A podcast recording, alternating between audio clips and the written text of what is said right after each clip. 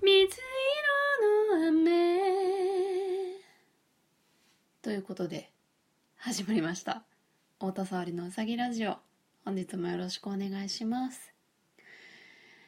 東京はねなんか16日連続雨なんですって。確かに。毎日降ってて毎日ね折りたたみ傘を持ち歩いてますね。なんかこう16日も降ったかなって思ったんですけどあの晴れ間があっても夜は雨とか夕方ちょっとパラつくいてとか確かに毎日降ってるんですよね。ということでなんかねいまいちいまいちねエネルギーが湧いてこないよね。あの太陽カモンって感じで本当に。ちょっと曇りが続くとかなりどんよりとした気持ちになりますが今日はですね、えー、先日野外ライブそう私があの光が丘の公園で歌った時も微妙な感じの天気でねでもま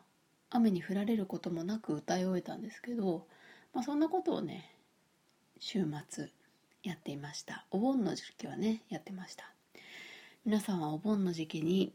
ちょっとね夏休み過ごせたのかなと思っています。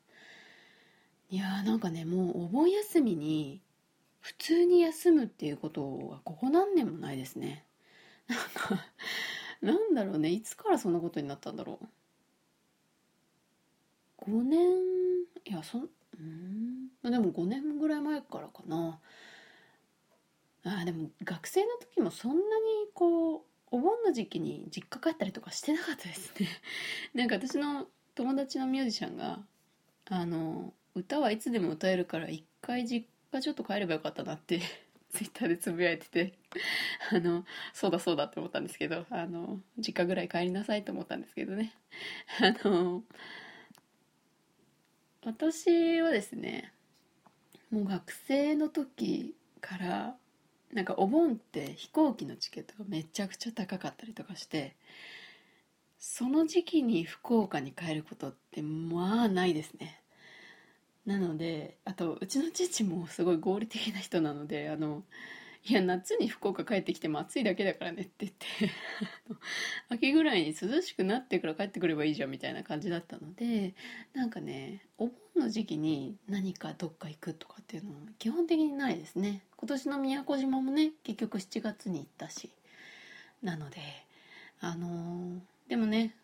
普通に働いてるとそこしか休み取れない方とか結構いると思うのであのー、お盆時期に夏休みを過ごされた人はねきっと渋滞に巻き込まれたりとか。あとね晴れ間がね少なかったのでそれが残念ですよね。かね。ちょっと大変だったりもしてでもちょっと充実した夏休みを過ごしていたらいいなと思っています。それでは今日はですねまあそんな雨にちなんだ一曲を流しておしまいにしたいと思います。今日はねなんかもうこんな天気だしそんなにねあのお題もないのであのこの辺でおしまいにしたいと思います。それではジャズのリズムで楽しんでほしいと思います。聞いてください。雫の世界。